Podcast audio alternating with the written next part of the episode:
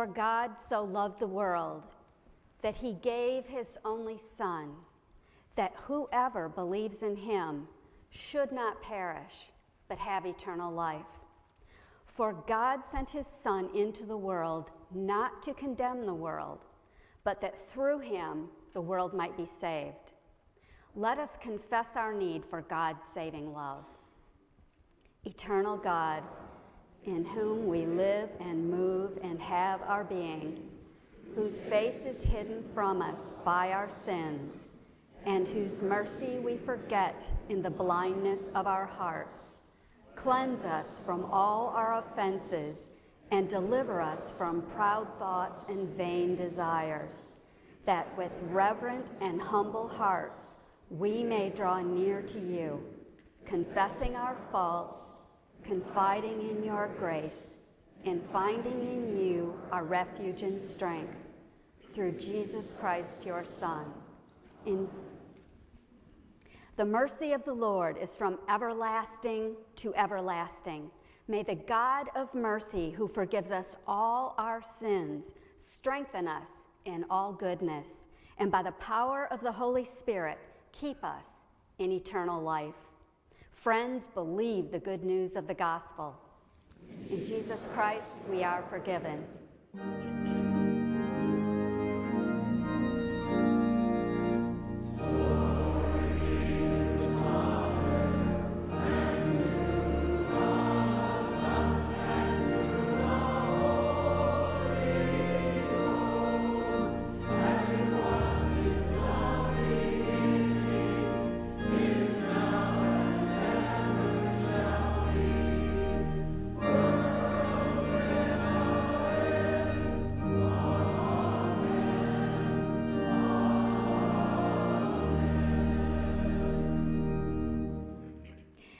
With believers down through the ages, let us state what we believe using the words of the Apostles' Creed.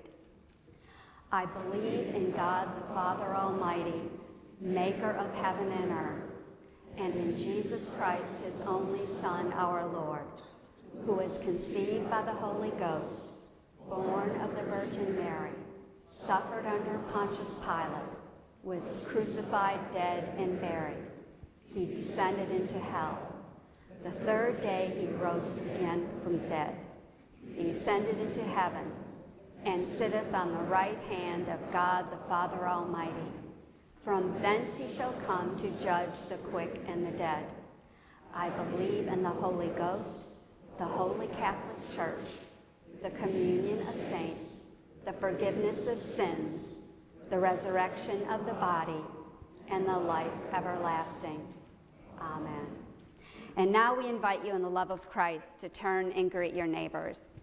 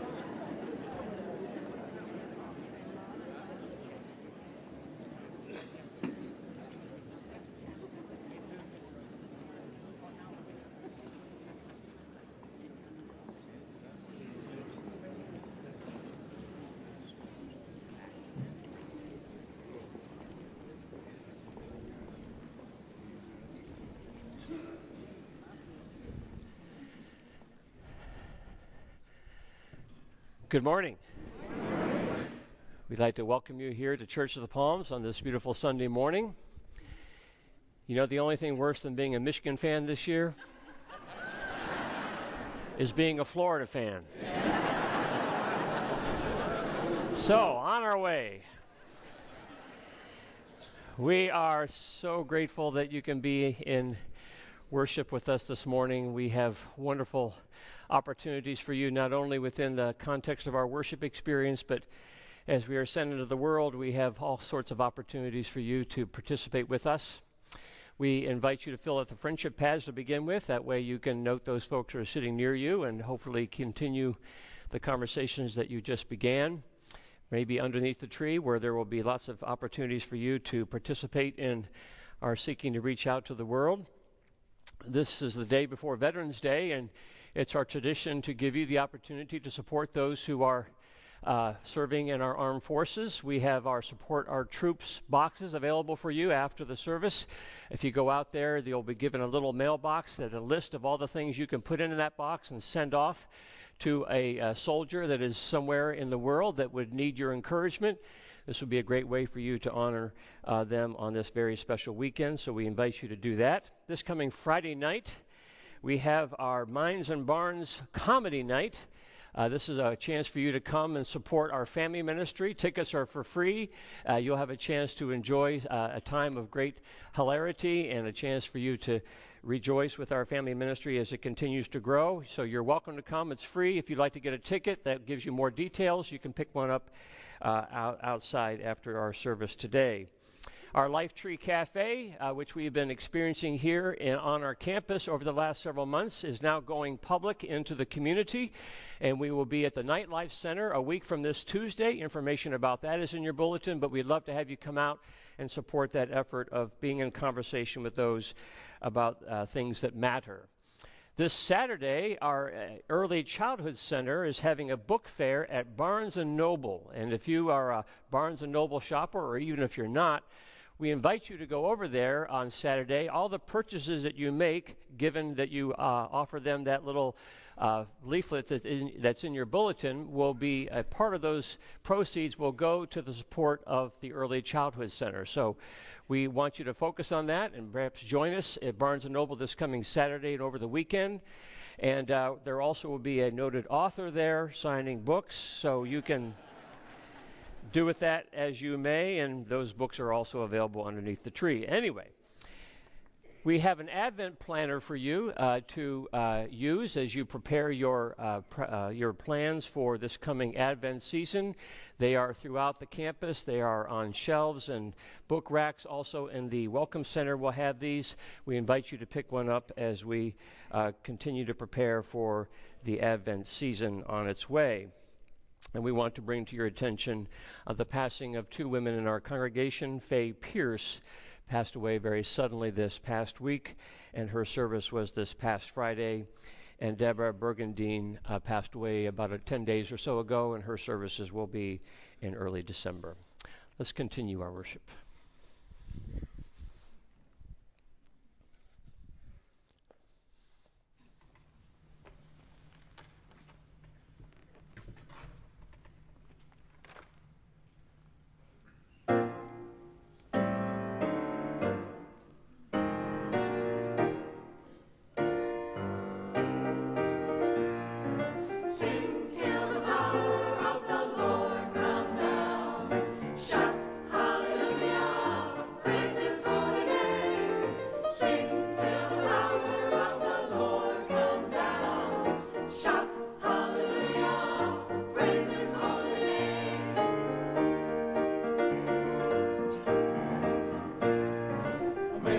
Shout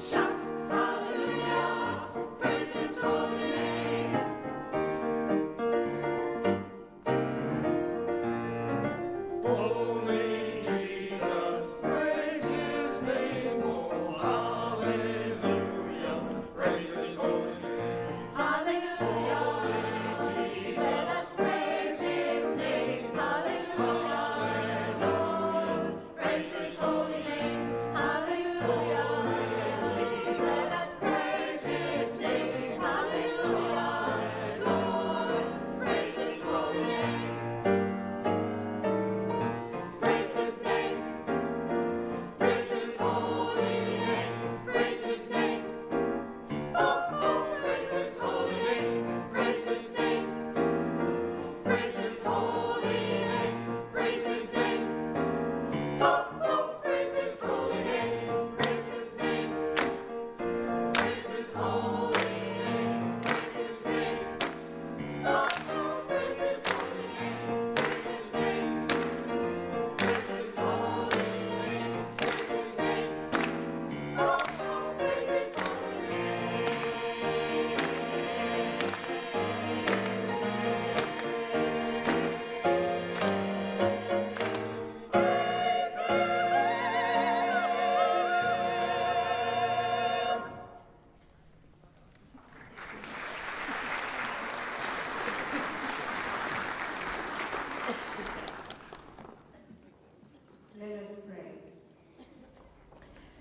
Our most gracious and loving God, on this day we give you thanks for this community of faith that we call home at Church of the Palms. And we thank you for the privilege to worship you and give you praise and hear your words. On this Veteran Days weekend, we also give you thanks for those who have served in the defense of freedom and for our protection. We honor that service, the sacrifices made, and the risk undertaken. We lift up those now in active service and pray for their safety, especially if the duty takes them into harm's way. We are reminded of our mortality, frailty, and need for one another by the power of Typhoon Haiyan. We pray for the people of Philippines, O God, who have been so battered by the storm. We pray that you will send them aids and all that they need to recover from it.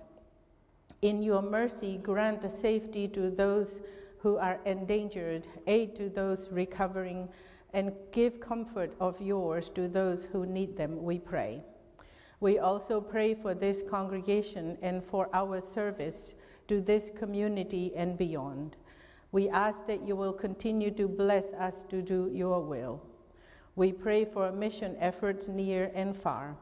We lift up those who are facing illness, loneliness, and stress and confusion.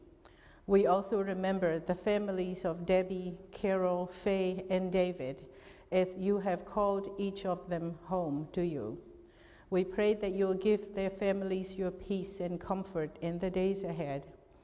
We bring our prayers to you in the name of our Lord Jesus, who taught us to pray together. Our Father, who art in heaven, hallowed be thy name. Thy kingdom come, thy will be done, on earth as it is in heaven. Give us this day our daily bread, and forgive us our debts, as we forgive our debtors. And lead us not into temptation, but deliver us from evil.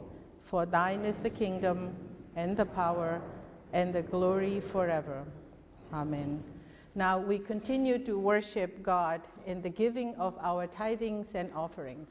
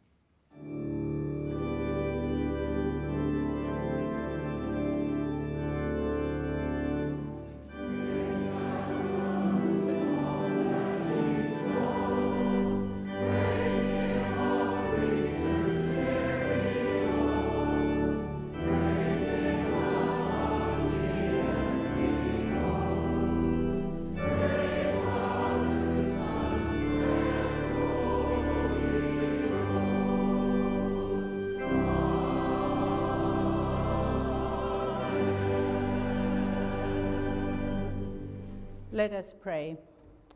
Our loving and generous God, as an act of our love and gratitude, we bring to you all these offerings and tithings. We pray that you'll use them for the good of your people and the expansion of your kingdom. We bring them in the name of our Lord and Savior Jesus. Amen. Please be seated.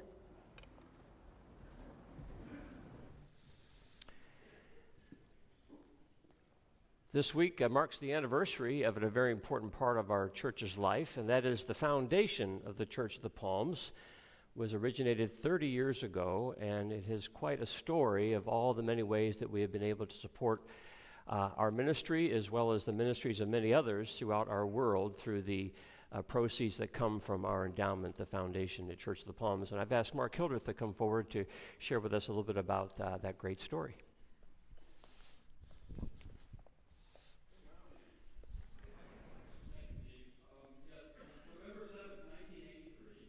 Was the day that the foundation for the Church of the Palms was established by some very forward thinking members of our church. And the foundation was established to receive gifts and donations and to provide financial support for the missions of the church and along with capital improvements for Church of the Palms. So we've had 30 years pass by now, and the foundation has really grown over that time. God has really blessed the uh, vision of those folks who put this foundation into place. It's a separate organization from the church and provides many different uh, outreaches to the church and to the community, all in support of the mission of the church. Don, could you please go ahead and begin the slide presentation?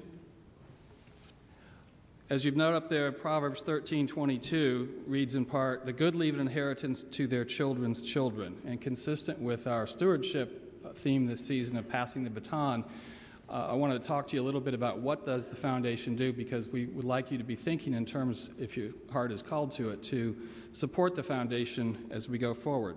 On the screen behind me, you're going to see some of the things that the church has been doing in the last, or the foundation's been doing in the last two years, uh, several years. We've funded the new library project at Princeton Theological Seminary, and there's going to be, there is a room named for Church of the Palms, actually for two of our early pastors, Bill Grosvenor and Bruce Porter, who were trained at Princeton, as was Steve McConnell.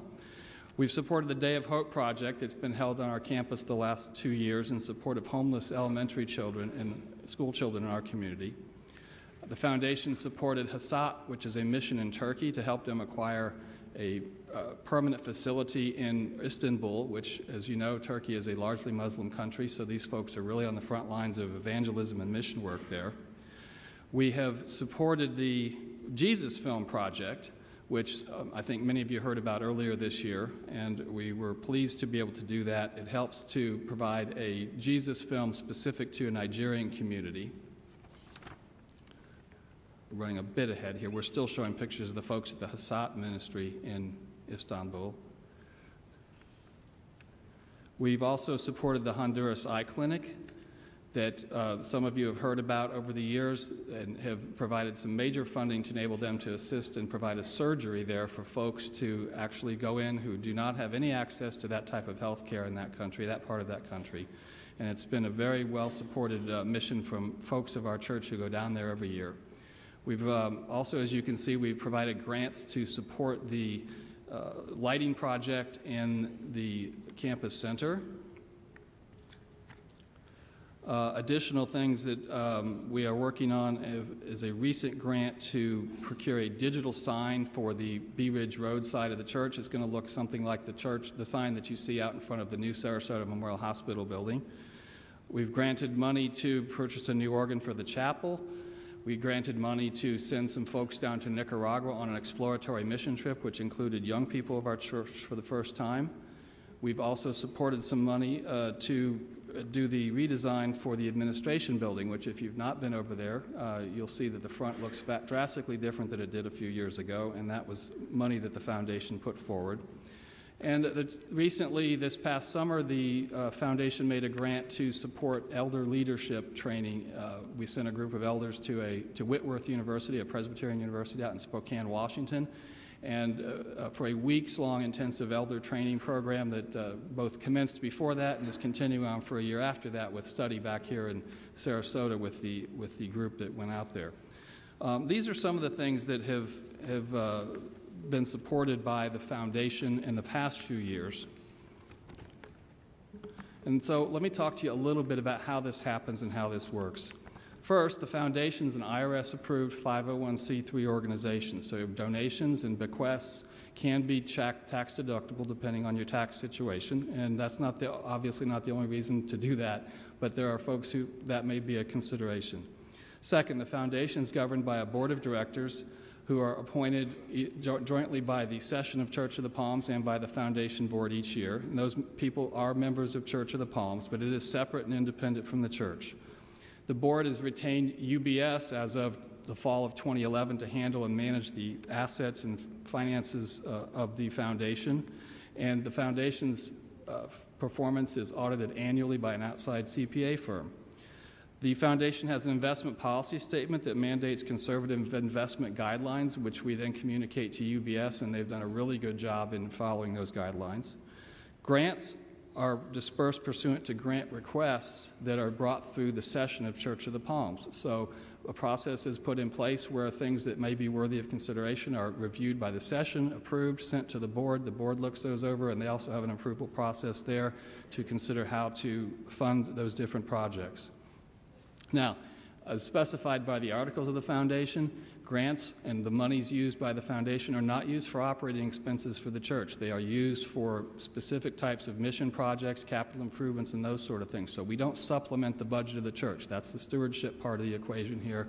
This is separate from that. Finally, and most importantly, the foundation is and has been funded by donations and bequests from friends and members of Church of the Palms for the last 30 years. At the beginning of 2009, the value of those assets was $1.8 million. Since that time, through significant donations, some smaller donations, and donations of all sizes across the board, plus some very good financial performance, the asset value of the foundation now is $4.8 million. Some of those funds are in certain restricted types of accounts, but the way we do our funding is every year we do an average based on a certain percentage of recovery and return. And this year for 2013, we made grants totaling $120,647. We expect that going forward, because of the rolling nature of this and the increase, that that's going to be a relatively high, higher number next year. So, in closing, I'm hoping that this will give all of you some better idea of how Church of the Palms Foundation is working and what it is doing and what it might be that you can contribute to that if it, God puts that on your heart. There are several ways to accomplish this. You can include it in your estate plan. You can include it in life insurance. You can make outright donations and bequests right now while you're here. This is in addition to any stewardship giving and we would hope that if God places this on your heart, that you will give it some prayerful consideration. If you have questions about this in any way, you can talk to Pastor Steve, you can talk to myself or any member of the board. Uh, John Mercier here is a member too. He is also chair of the Plan Giving Committee. And we would commend to you that if, it, if it's something that you think you may want to look into, please do that. There's a lot of good things that we can do to support the church. Thanks very much.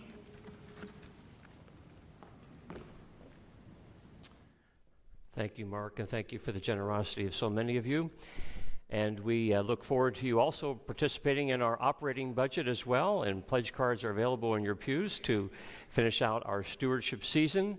And I think there's another thing happening here down the front. So, children are invited to come forward for the children's moment. Thanks, Karen. Um, the foundation also gave us this great sound system where we get to do our kids' worship. Um, at a grant that we requested. So every time we leave here and we go up and do our songs and our music, we have this really great sound system thanks to the foundation. I love Thanksgiving. Can you guess why? Any guesses at all? Yeah. Because lots of people they they give and you share a, a wonderful dinner. Oh my goodness, she got it so right. Lots of people give. And I do like the dinner and I like wearing feathers, but Thanksgiving seems to launch us into this season of great, joyful giving that we just seem to like to do. So, I want to give you an example of this. One time a year in this congregation, we have an opportunity to give money to our food pantry. So let me ask you a question. What do you do if you're hungry? What do you do? What do you do, Amy? Head to the pantry and grab a snack. Head to the pantry and grab a snack. What if there is no snack in the pantry? What do you do then? What do you do? What do you have to do if there's no snack in the pantry? Go buy some. You have to go buy some. What if you go to go buy some, but you don't have any money? Then what are you going to do? Kristen, what are you going to do? You forage for food. You forage for food. That are you a Boy Scout? no, you're not. Do you forage for food? You know one place where you can forage for food? Our food pantry. People come and get a bag of groceries. If they don't have enough money to buy food for that week, we give them a bag of these groceries. Guess how many we give away every month? Any guess? Go ahead, and just say it out. 99 bags. What else? 10. 10. Way more. Any ideas? Yeah? 100. 1,000 bags of groceries every single month feeds about 1,600 people. Isn't that crazy? So we have an opportunity the Sunday before Thanksgiving to give money for this food pantry so that we can feed hungry people. Let me give you another idea. Has anyone ever rung the Salvation Army bells? Anyone? Raise your hand if you've rung these bells. Do you know that today you can start to sign up to ring these bells? And when people come by to put money in the kettle, the Salvation Army then makes three, well, three meals a day, 365 days a year, they feed people. They clothe people. They give them a place to stay. They give them classes. All of that just for giving two hours. One last example. You know what you can give starting today? You can give a kind word, an encouraging note, an encouraging picture, a random act of kindness. Guess what? Our middle schoolers did a retreat this weekend 30 of these kids came here on Saturday, gave some of their time. They threw eight, 600 bags of mulch. You know why we give? Because we're Christians and because God loves us so much, we have no response other than to love others and to keep that love going. Thanksgiving. We give with a thankful heart. Thanksgiving. Thanks be to God. Will you pray with me? Gracious God, you have given us so many blessings. Open our eyes to see so that we may share your love and to give just as you would have us give abundantly to everyone that we meet. In Jesus' name we pray. Amen.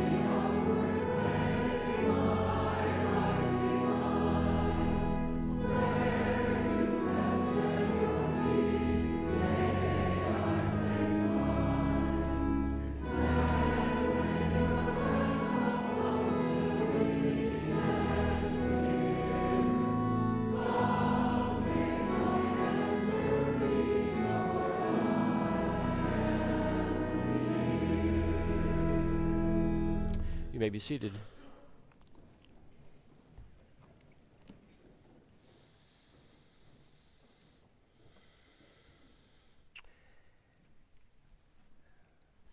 We have uh, finished our Beatitudes of Jesus, found in the beginning of Jesus' Sermon on the Mount, but we continue in that fifth chapter, looking at a couple of more images that Jesus presents to us as we wonder about how it is we are to live our lives. So in chapter 5, verse 13, we read these words Jesus speaks and says, You are the salt of the earth. But if salt has lost its taste, how can its saltiness be restored? It is no longer good for anything, but is thrown out and trampled underfoot. Then later in that chapter, beginning at the 38th verse, Jesus continues and says, You've heard that it was said, an eye for an eye and a tooth for a tooth. But I say to you, do not resist an evildoer. If anyone strikes you on the right cheek, turn the, the other also. And if anyone wants to sue you and take your coat, we'll give your cloak as well. And if, if anyone forces you to go one mile, go also the second mile. Give to everyone who begs from you, and do not refuse anyone who wants to borrow from you. You've heard that it was said, You shall love your neighbor and hate your enemy. But I say to you, Love your enemies and pray for those who persecute you, so that you may be children of your Father in heaven. For he makes sun rise on the evil and on the good, and sends, rain on the righteous and on the unrighteous. For if you love those who love you, what reward do you have? Do not even the tax collectors do the same? And if you greet only your brothers and sisters, what more are you doing than others? Do not even the Gentiles do the same? Be perfect, therefore, as your heavenly Father is perfect. And then in Luke chapter 3, these words from John the Baptist. And the crowds asked him, What then should we do? In reply, he said to them, Whoever has two coats must share with anyone who has none and whoever has food must do likewise. Even tax collectors came to be baptized, and they asked him, Teacher, well, then what should we do? And he said to them, We'll collect no more than the amount prescribed for you. Soldiers also asked him, And we, what, what should we do?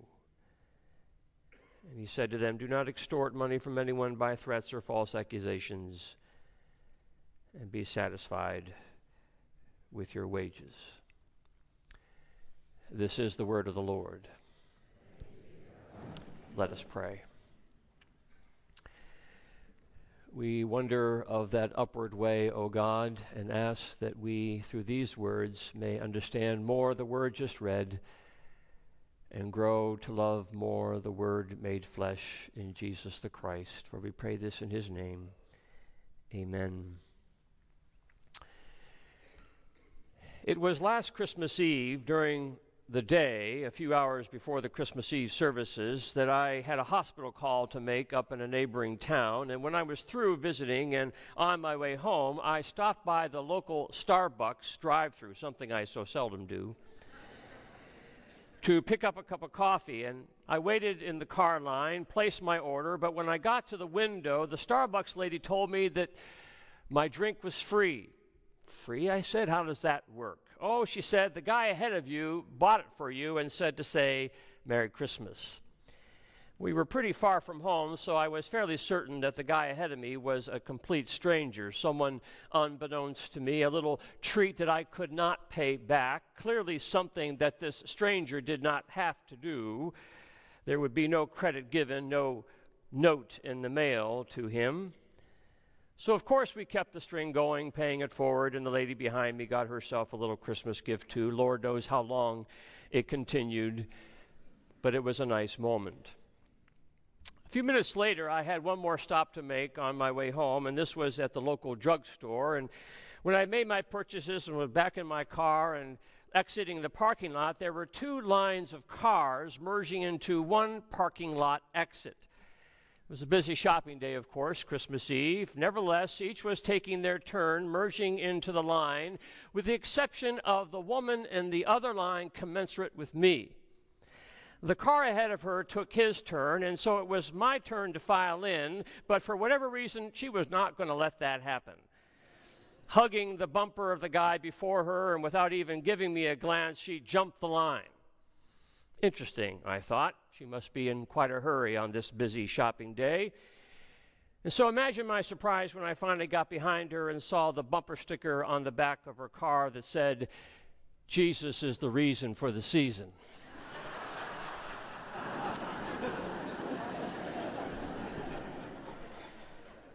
Now, those juxtaposed experiences on Christmas Eve of all days gave me some pause and obviously have stuck in my mind ever since. And I guess it's this stuck in my mind part that has me wondering about the impression that you and I make when we choose to do the things we do and to not do the things we do.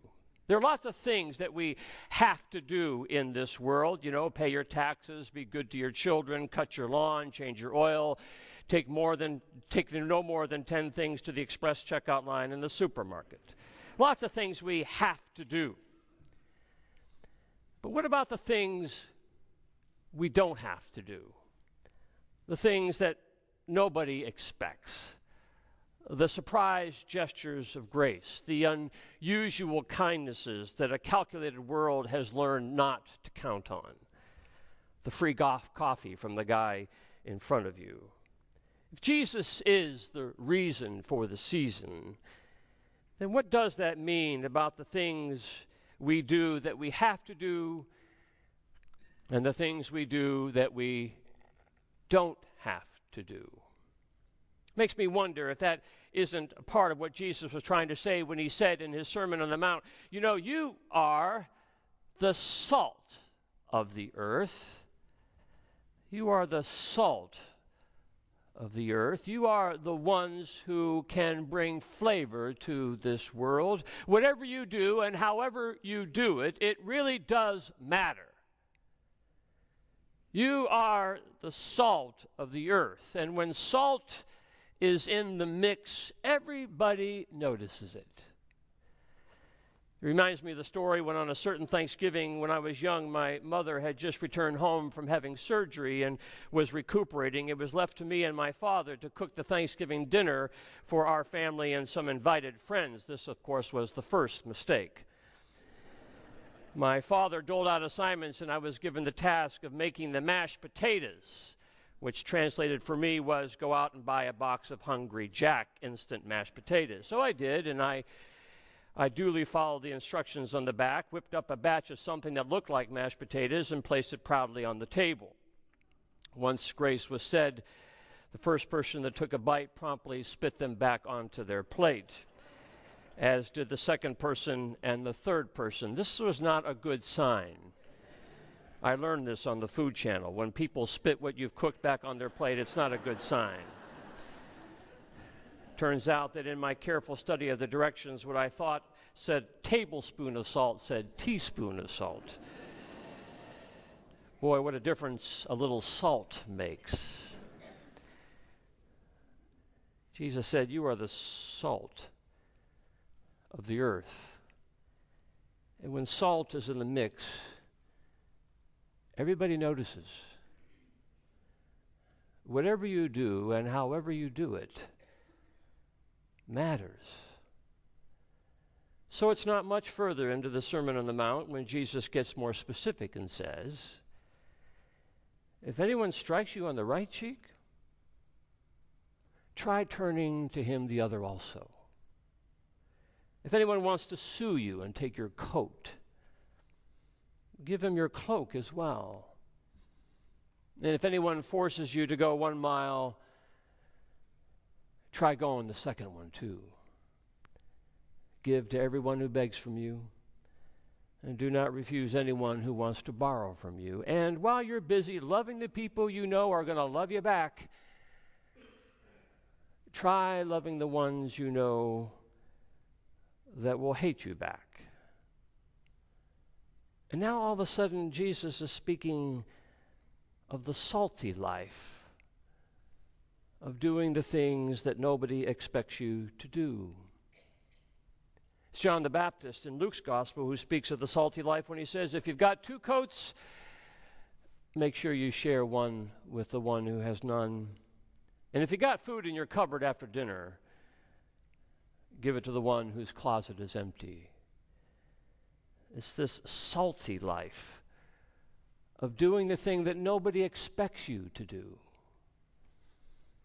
Reminds me of the story of the two farmers who were good friends, and the one went off for the weekend to a Christian conference and came back, and his friend asked him about the conference, and the farmer said, Well, I learned a lot about the Christian life. Oh, really? said his friend. What did you learn? Well, he said, I guess it kind of goes like this. Suppose you.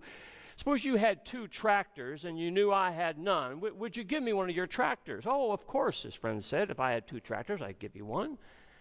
He said, Well, then suppose you had two hay wagons and, and, and, you knew I didn't have any. Would you give me one of your hay wagons? Oh, of course I would. If I had two hay wagons, I'd give you one. And, well, if you had two cows and you knew I had none, would you give me one of your cows? Doggone, Charlie, said his friend. That's not fair. You know I have two cows.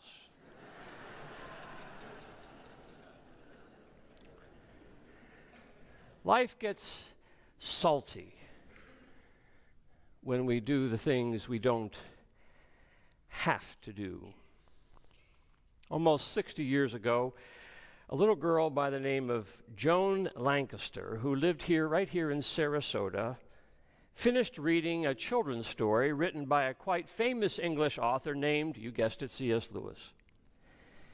It was 1954. By that time, Lewis had already been on the cover of Time magazine. His books made him an international phenomenon. So, when this little girl finished reading one of these children's books from the Chronicles of Narnia, she decided that she was going to write the author a letter, wanting to learn more about his stories. So, with all childlike innocence, she wrote her note, put it in an envelope, along with a drawing and a picture of herself, and off it went to this man far, far away. Imagine her surprise when a couple of weeks later in her mailbox a letter arrived from Mr. Lewis, five paragraphs long, handwritten. In part, this is what Mr. Lewis wrote the young elementary school girl. Dear Joan, thank you very much for your kind letter with beautiful painting and interesting photo which reached me today. I'm so glad you like the Narnian books. It was so nice of you to tell me. There are to be seven stories altogether. The seventh is already written, but still only in pen and ink. I've not quite decided yet what to call it. Sometimes I think of calling it The Last King of Narnia, and sometimes Night Falls on Narnia. Which do you think sounds best? I was at a zoo last week and saw real lions and some perfectly lovely bears nursing their cubs. How lucky you are to have a pool. With love to your brother and yourself, yours ever, C.S. Lewis. Imagine the thrill of that little Sarasota girl opening that mailbox and that envelope and reading those words. Wow. And of course, no one would have faulted the famous author and speaker and lecturer for not taking the time out of his busy schedule to write a note to a young fan a couple thousand miles away Clearly not something he had to do.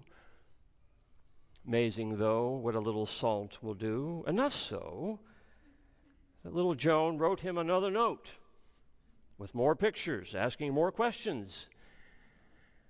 And sure enough, came another response, and then another letter, to which came another response. This happened 26 times until just a few weeks before the author's passing. 26 times. The things you don't have to do.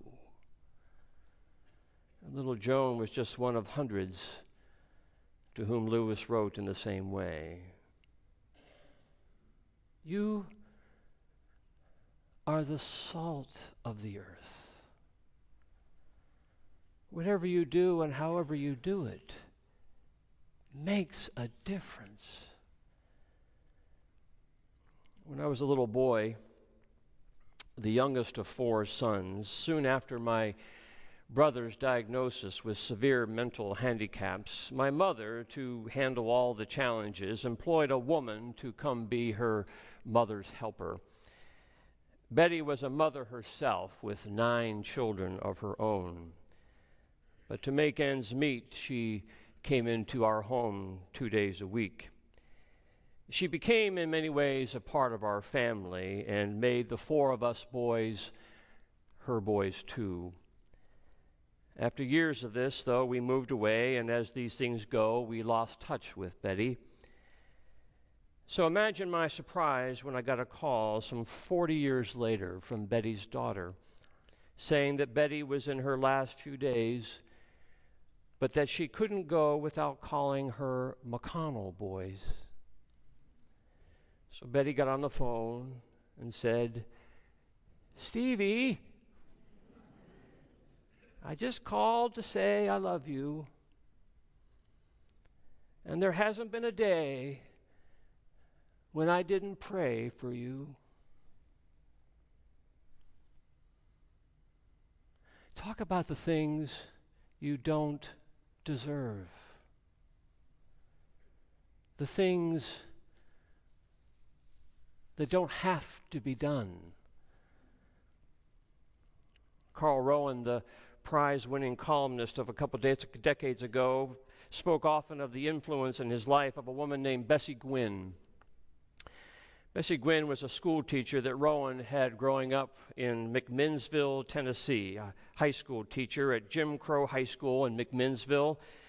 And young Carl Rowan was her student. She taught him Shakespeare and Chaucer and Milton and the scriptures. She taught Carl about similes and metaphors and hyperbole. After graduating from high school and college, Carl went on to become an accomplished journalist, nominated one year for the Pulitzer Prize. Well, when Bessie, his teacher, turned 85, she was to be honored at a testimonial dinner by a group of her students and teachers, and Carl was invited to come back and say a few words. As fate would have it, he had been invited also on the same night to attend a White House dinner hosted by then Jimmy Carter. How often in a lifetime do you get invited to attend a White House dinner? Rowan sat down and wrote this letter in response to the President's invitation. Dear Mr. President, I received your letter three days after I had agreed to speak a few words at a dinner honoring the wonderful high school teacher who taught me to write. I know you will not miss me at your dinner but she might at hers. Sincerely yours, Carl The things you don't have to do, the little bit of salt that never gets forgotten. I know I may sound like a broken record when I say that you don't have to go far in this world to be reminded that the world can be a pretty ugly place bad things happen to good people and good things happen to bad people. The rain, says Jesus, falls on the just and the unjust, and everybody's on their guard as to what's coming to them. There always seems to be a fight over what really do we have to do for each other. Who owes who what? And the result is a dog eat dog world that can leave a lot of us rolling our eyes, smirking, and saying, whatever. Then I walk into the campus center on a Tuesday afternoon and see tables and tables of adults side by side with kids who need a little help with their schoolwork. And I look at these volunteering adults and say, you know, you don't have to do this. I poke my head into the food pantry and see volunteers graciously packing and handing out bags of food to people down on their luck. And I say, You, you don't have to do this. I stop over at Booker Elementary and see volunteers take classrooms of kids under their wings, and I say, You know, you don't have to do this. I see ministry teams gathered for meetings. I see Sunday school teachers teaching. I see sweating people sprucing the grounds. I see strangers helping strangers to their cars. I see offering envelopes being put into plates from people who barely have enough to pay the rent. I see missionaries going to Central America. I see advisors taking a whole weekend to hang out with teenagers. I see, I see, I see. And I say, you don't have to do this. And of course, we don't. And of course, we do. For we are, Jesus says, the salt of the earth.